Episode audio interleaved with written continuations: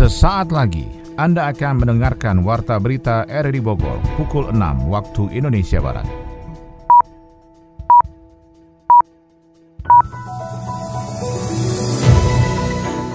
Selamat pagi, salam jumpa. Kami hadir kembali dalam Warta Berita edisi hari ini, Jumat 20 Januari 2023. Informasi ini juga turut disiarkan melalui audio streaming lewat RRI Play dan juga disiarkan lewat Radio Tegak Beriman Kabupaten Bogor, Jawa Barat dan Anda bisa akses di Spotify RRI Bogor. Berita utama hari ini adalah dua pelajar SMP Negeri 1 Ciawi Kota Bogor viral di sosial media karena menari dengan mengenakan seragam sekolah. Lebih dari 150 peserta dipastikan akan meramaikan bursa pencalonan kepala desa dalam Pilkades serentak di Kabupaten Bogor. Terkait program penataan PKL di Kota Bogor, Wali Kota Bogor mengeluarkan perwali tentang penataan PKL. Saya Maulana Isnarto, inilah Warta Berita selengkapnya.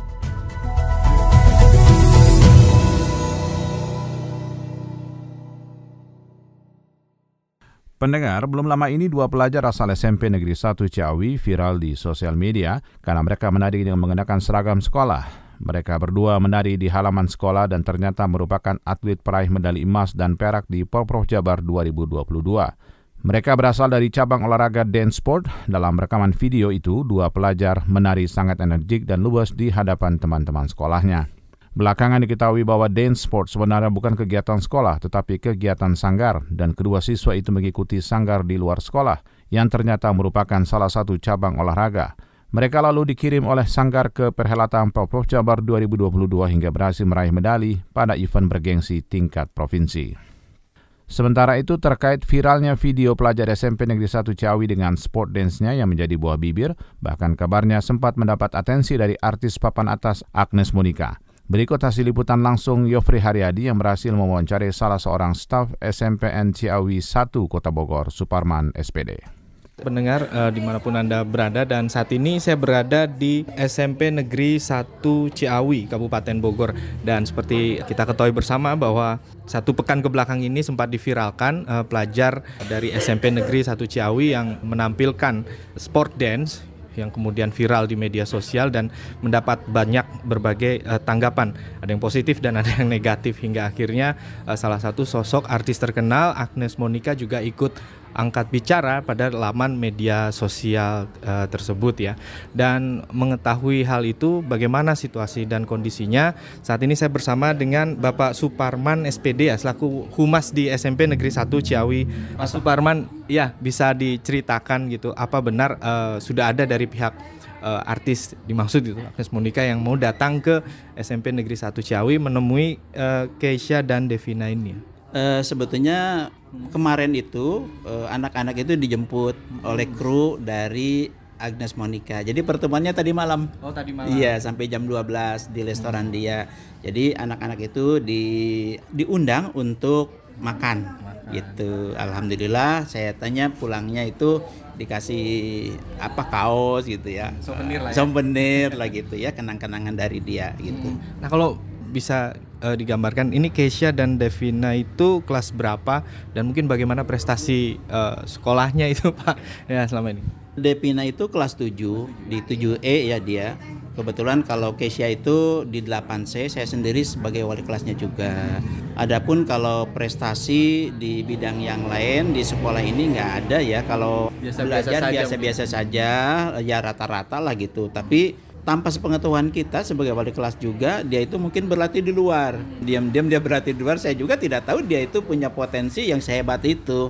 Ya ternyata pada waktu itu setelah kita dengar bahwa prestasi dia di tingkat kabupaten saya masih belum percaya gitu ya nah, akhirnya dia di tingkat provinsi bawa gambar bahwa dia itu oh, dapat emas pak hmm. doakan saya dapat emas ya terus setelah saya saya doakan gitu ya insya Allah nak saya doakan ya eh, sukses selalu dan jangan lupa sholat gitu saya gitu ya nah setelah itu anak tersebut ya mengirim berita bahwa saya Pak berhasil. Mm-hmm. Alhamdulillah. Itu dalam gitu. apa itu? Kejuaraan dalam rangka uh, ini Porda. Porda. Porda ya. Jadi sebetulnya anak kita ini ada empat. Yang satu itu Kaisa dengan Devina ini berpasangan. Satu lagi yaitu Nita. Kalau Nita tunggal ya. Lalu di situ juga ada juga saingan dia itu di dari Kota Madya. Tapi masih sekolah di sini. Masih, tapi dia dapat perunggu ya, perunggu. Hmm. Nah, itu.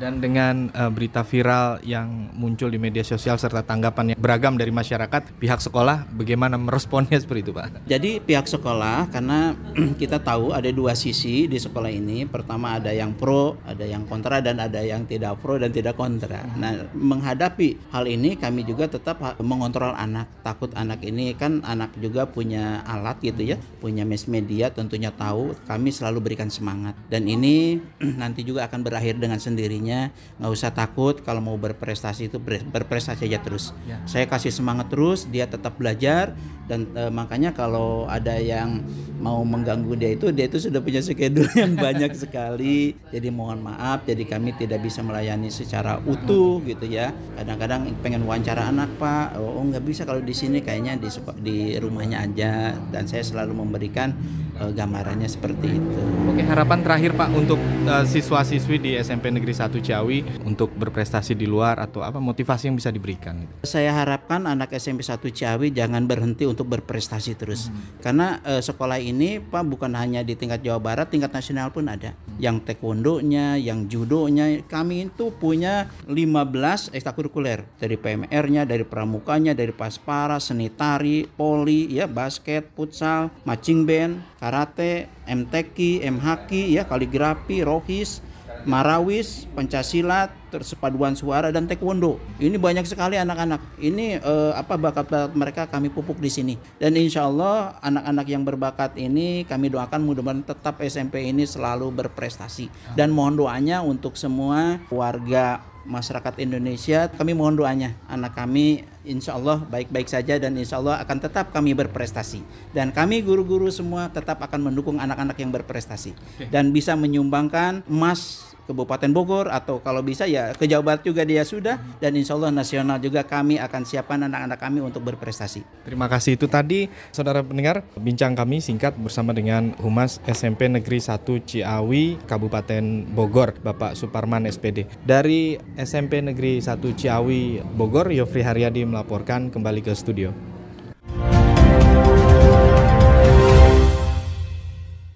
Kita beralih ke informasi lainnya, kali ini dipastikan lebih dari 150 peserta akan tampil dalam pencalonan kepala desa pada Pilkades serentak di Kabupaten Bogor. Berikut laporan Yofri Haryadi. Pesta Demokrasi Tingkat Desa Pemilihan Kepala Desa Serentak yang akan berlangsung pada 12 Maret 2023 kini telah memasuki tahapan seleksi bakal calon yang akan berlaga di 36 desa di 26 kecamatan sekabupaten Bogor. Dinas Pemberdayaan Masyarakat dan Pemerintahan Desa Kabupaten Bogor memprediksi sudah ada 150 orang yang mendaftar sebagai bakal calon kepala desa. Saat ini tahap seleksi bakal calon kepala desa sudah dilakukan dan berkasnya berada di meja seksi pemerintahan kecamatan kecamatan setempat. Panitia penyelenggara pemilihan kepala desa sudah melewati tahapan verifikasi administrasi para calon yang mendaftar. Di Desa Sukajaya, Kecamatan Jonggol, Kabupaten Bogor, ada lebih dari lima calon kepala desa yang mendaftar dan tujuh di antaranya lolos seleksi tahap awal. Ketua Panitia Pemilihan Kepala Desa Sukajaya Jonggol, Encep Makmun, mengatakan sesuai dengan Perbub jika kandidat lebih dari lima, maka dilakukan tes tertulis, wawasan kebangsaan, dan wawancara. Sudah melaksanakan penyampaian hasil tahapan penyaringan, yang mana kami melaksanakan penyaringan dari mulai SD, B, SMP, dan dinas-dinas terkait, misalkan KTP, KK, dan akte kelahiran semua sudah saya laksanakan dan sudah selesai. Dan alhamdulillah hasil penyaringan dari tujuh calon, tujuh bakal calon tersebut adalah e, lolos semua. Jadi kami dari panitia akan e, menyampaikan atau memohon kepada panitia tingkat kecamatan dan melaksanakan tes tambahan. Tercatat ada 317.965 calon pemilih pada Pilkades serentak 12 Maret nanti di 363 TPS Kabupaten Bogor. Untuk bakal calon kurang dari 5 orang tidak ada tes tertulis, hanya verifikasi berkas pendaftaran oleh panitia pemilihan kepala desa. Para bakal calon kepala desa itu pun mulai memperkenalkan dirinya kepada masyarakat dengan banyak cara, menyampaikan visi misi untuk menarik dukungan dari warga desa yang akan memilihnya seperti yang dilakukan Usmar, salah seorang bakal calon Kades Sukajaya. Pertama-tama kami niatan karena Allah untuk jadi wadah atau pelayan masyarakat. Kedua, bagaimana caranya kami ini harus bisa meningkatkan yang belum terrealisasi sama kepala desa yang sudah baik di segi ekonomi maupun di segi pembangunan. Nah, untuk selanjutnya kami punya visi dan misi. Bagaimana caranya Sukajaya itu bisa berubah di faktor istilahnya ekonominya, di faktor pembangunannya, di faktor pendidikannya. Yang jauh kita dekatkan, yang dekat kita satukan. Penyelenggara Pilkades serentak tertuang dalam Peraturan Bupati Bogor nomor 66 tahun 2020 tentang tata cara pemilihan, pengangkatan, dan pemberhentian kepala desa dan syarat pencalonan kepala desa minimal berpendidikan SMA atau sederajat. Aduh, jangan lari. Banyak mobil itu. Bandel banget ya kalau dibilangin. Ibu jewer nih. Ra, Ra, kamu dengar gak sih ibu tadi marahin anaknya? Sampai segitunya banget ya. Kalau nanti kita jadi ibu, gimana ya, Ra? Ya gimana ya? Aku juga belum jadi ibu sih, tapi pasti besar banget tanggung jawabnya. Gak kebayang dia harus bangun pagi, ngurus suami, ngurus rumah. Apalagi kalau punya anak, biasanya badan kita berubah jadi melar tuh, Ra. Iya bener banget. Kalau anaknya nurut, kalau kagak, bikin emosi. Mental kecentang, me time berkurang. Pasti butuh healing banget tuh nanti. Harus dipreparein sih kayaknya dari sekarang. Fisiknya, mentalnya, dan gak kalah penting, finansialnya juga. Ya, walaupun belum kelihatan sih hilal jodohnya. Eh, by the way ya, Ra, segini tuh kita masih berandai-andai jadi ibu. Gimana ibu kita ya? Pasti lebih-lebih sih tanggung jawabnya. Makanya nurut jadi anak. Ye, emangnya kamu nurut? Udah nyebrang-nyebrang.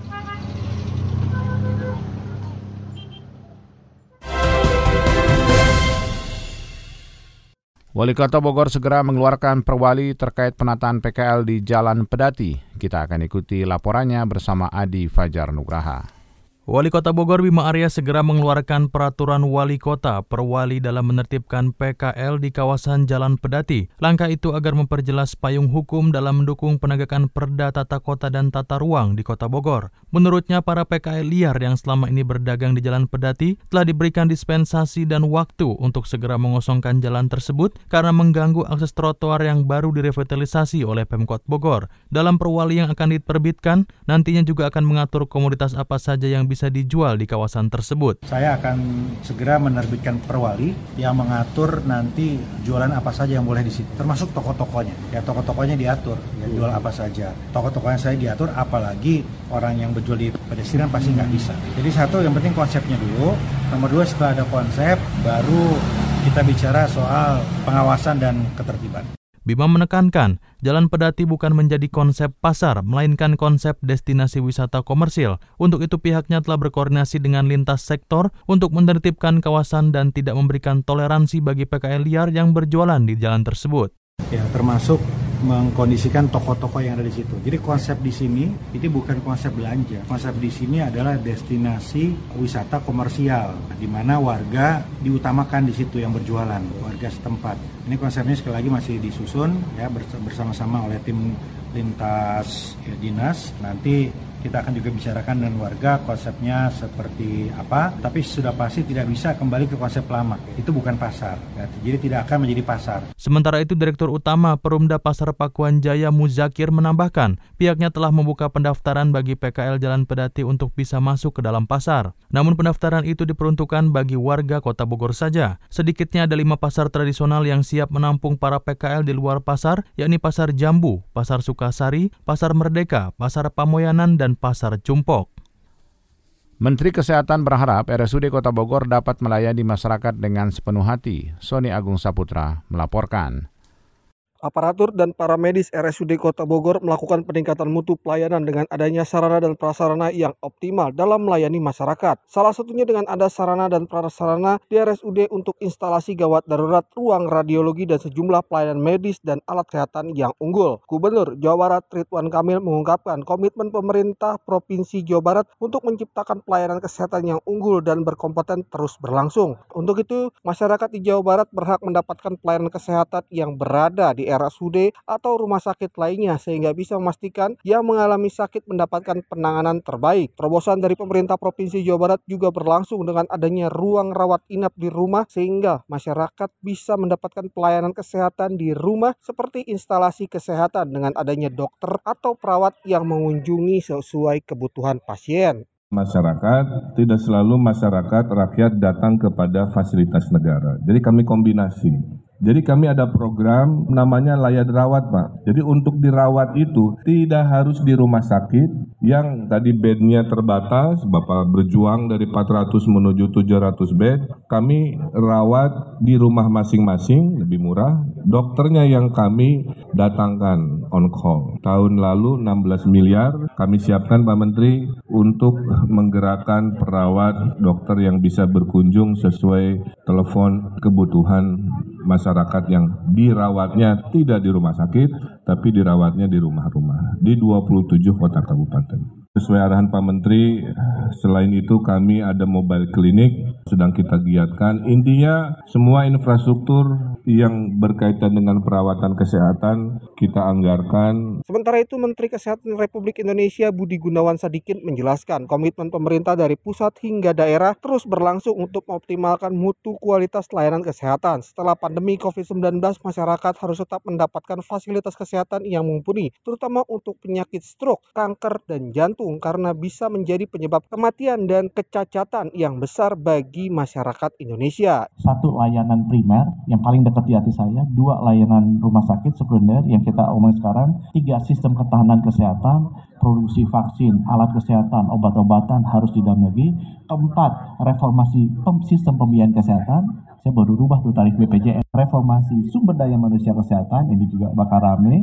Yang keenam, reformasi teknologi kesehatan. Karena ke depannya teknologi kesehatan dengan telemedicine, bioteknologi semua akan berubah. Nah, akan masuk ke yang kedua, layanan rujukan. Apa yang mau kita lakukan dengan rumah sakit? Saya nggak mau perdebatan itu terjadi di elit. Kayak sekarang reform undang-undang itu harus di-adjust supaya reformasi ini terjadi. Tapi jangan undang-undang ini menjadi debat elit jadikan undang-undang ini alat untuk bisa memenuhi kebutuhan masyarakat. RSUD Kota Bogor harus bisa mengcover semua layanan kesehatan dengan tidak membeda-bedakan pasien sehingga mereka bisa terselamatkan untuk tercapai Indonesia sehat bagi seluruh rakyat. Anda tengah mendengarkan Warta Berita RRI Bogor. Pemerintah menyiapkan 230 ribu unit rumah subsidi dengan total anggaran 30,38 triliun rupiah untuk tahun ini. Papua menempati posisi pertama daftar provinsi dengan jumlah penduduk miskin terbanyak versi Badan Pusat Statistik BPS. Dua berita ekonomi tersebut dalam info ekonomi bersama Adi Fajar Nugraha. Badan Pusat Statistik BPS mencatat ada lima provinsi dengan jumlah penduduk miskin terbanyak di Indonesia per September 2022. Pertama ditempati Papua. Di provinsi ini jumlah penduduk miskin tembus sebesar 26,8 persen per September lalu, meningkat dibandingkan pada Maret 2022 yang mencapai 26,56 persen. Posisi kedua ditempati Papua Barat dengan persentase penduduk miskin mencapai 21,43 persen. Angka ini naik dari Maret 2022 yang mencapai 21,3 33 persen. Provinsi termiskin ketiga ditempati Nusa Tenggara Timur dengan persentase penduduk miskin mencapai 20,23 persen. Angka ini juga meningkat dibandingkan Maret 2022 yakni 20,05 persen. Keempat adalah Provinsi Maluku dengan persentase penduduk miskin sebesar 16,23 persen pada September 2022. Angka ini pun naik dibandingkan Maret 2022 yang mencapai 15,97 persen. Dan kelima adalah Gorontalo dengan 15,51 persen penduduk miskin pada September 2022. Persentase ini meningkat dibandingkan bulan Maret yang sebesar 15,42 persen. Berdasarkan data BPS, pertumbuhan ekonomi Papua mencapai 5,78 persen. Papua Barat tumbuh 3,70 persen. Nusa Tenggara Timur mencatatkan pertumbuhan ekonomi sebesar 3,35 persen, sedangkan pertumbuhan ekonomi Maluku mencapai 6,01 persen, serta Gorontalo mencatatkan pertumbuhan ekonomi sebesar 4,09 persen pada kuartal 3 2022 dan turun dari 4,91 persen pada kuartal sebelumnya. Pemerintah melalui Kementerian Pekerjaan Umum dan Perumahan Rakyat menyiapkan sebanyak 230 ribu unit rumah subsidi dengan total anggaran sebesar 30,38 triliun rupiah untuk tahun 2023. Guyuran anggaran tersebut merupakan yang tertinggi dalam sejarah. Direktur Rumah Umum dan Komersial Kementerian PUPR Fitrah Nur menyampaikan, besaran tersebut akan disalurkan melalui program fasilitas likuiditas pembiayaan perumahan, bantuan pembiayaan rumah masyarakat atau SBUM, dan tabungan perumahan rakyat atau TAPERA. Di sisi lain, Fitra sangat menyayangkan angka backlog atau kesenjangan antara jumlah rumah dan jumlah kebutuhan dari tahun 2020 ke 2022 masih belum menunjukkan perkembangan besar, padahal program dan dana yang diguyurkan pemerintah semakin meningkat. Besaran backlog masih bergerak di kisaran 12,7 juta, apalagi Fitra menyebut setiap tahunnya terjadi penambahan keluarga hingga 700 ribu, karena itulah pihaknya tengah berfokus demi mencapai target nol backlog. Untuk itu di tahun 2023 pihaknya akan mengembangkan pembiayaan perumahan yang menyasar masyarakat berpenghasilan rendah atau MBR informal melalui skema rent to own yang dikombinasikan dengan kontraktual saving housing.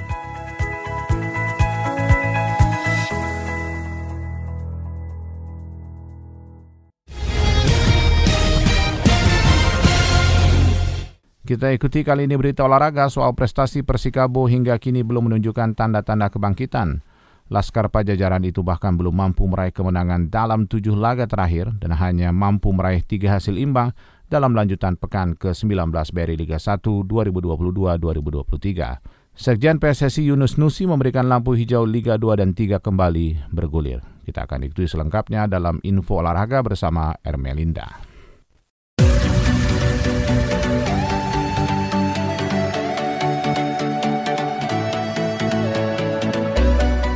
Persikabo 1973 belum juga bangkit dari keterpurukan setelah tumbang 0-2 dari Dewa United FC dalam lanjutan pekan ke-19 BRI Liga 1 2022-2023 di Stadion Pakansari Rabu kemarin. Gol kemenangan tim tamu datang dari situasi bola mati saat Risto menanduk umpan tendangan pojok Majat Osman serta eksekusi tendangan penalti Karim Rossi 5 menit jelang turun minum. Dalam laga ini pelatih berkebangsaan Singapura Aidil Sharin Syahak serta dua pemain asing Pedro Hendrik dan juga Silvio Junior belum bisa memperkuat Persikabo lantaran kendala administrasi. Asisten pelatih Rizky Rizkandi menyebut Andi Stio dan kolega kehilangan fokus saat mengantisipasi serangan Dewa United terutama dari skema bola mati. Tiga poin dari kandang kami. Golnya Dewa melalui servis kita kehilangan fokus setelah dapat servis. Lalu kita berusaha untuk bangkit di babak kedua untuk merubah taktikal kita menambah striker. Dapat beberapa menit kemudian kita kena musibah yaitu uh, striker kita harus keluar. Akhirnya kita merubah plan lagi dengan komposisi pemain-pemain muda mencoba pemain-pemain muda. Kita masih belum dapat keberuntungan kita selalu mengangkat dari segi non teknisnya secara psikisnya pasti ya mereka uh, beban tim pelatih beban. Tetapi kita kita akan berjuang bersama-sama untuk meraih kemenangan nextnya. Dengan cara secara taktikalnya mungkin kita melatih finishing finishing finishing finishing. Karena untuk mengangkat beban mereka. Pemain asing kita ah belum bisa bermain karena ada administrasi yang belum bisa diselesaikan tapi alhamdulillah next game insya Allah uh, mereka sudah bisa tampil. Hasil minor ini membuat Laskar Pajajaran belum mampu meraih kemenangan dalam tujuh laga terakhir karena hanya mampu meraih tiga hasil imbang. Hal itu membuat mereka masih berkutat di papan tengah klasmen sementara BRI Liga 1 2022-2023. Sementara itu, salah satu pemain Persikabo Dalmian Syah Acok Matutu meminta maaf kepada masyarakat dan berharap ke depan timnya bisa memberikan permainan yang baik bagi Persikabo. Saya sebagai pemain minta maaf uh, buat semuanya supporter Persikabo belum bisa kasih yang terbaik. Saya sama teman-teman ya berusaha di pertandingan uh, selanjutnya uh, bisa kasih tiga poin ya terima kasih Tambahan tiga angka membuat Dewa United naik ke peringkat ke-14 klasmen dengan 18 poin dari 19 laga. Sementara itu pelatih baru Persikabo asal Singapura Aidil Syahrin gagal menebus janjinya memberi kemenangan. Seperti diketahui Persikabo belum pernah menang lagi sejak 30 September 2022 lalu. Sekretaris Jenderal Sekjen PSSI Yunus Nusi memberikan lampu hijau Liga 2 dan 3 kembali bergulir. Namun pihaknya akan melakukan rapat kembali terkait hal itu dengan jajaran Komite Eksekutif atau Exco PSSI. Seperti diketahui PSSI sudah berdiskusi terkait Liga 2 dan 3 bersama Menpora Zainuddin Amali di Kemenpora Jakarta pada hari Kamis kemarin. Mengingat Liga 2 dan 3 yang sempat dihentikan dan menjadi polemik, dikatakannya saat ini belum bisa memberikan secara detail apa hasil diskusi dengan Menpora Menpora. Namun dalam waktu dekat pihaknya pun akan memberikan informasi terkait hal itu. Pihaknya Tutur Yunus belum bisa merinci format Liga 2 dan 3 jika kembali bergulir dan hal tersebut merupakan pembahasan tahapan selanjutnya.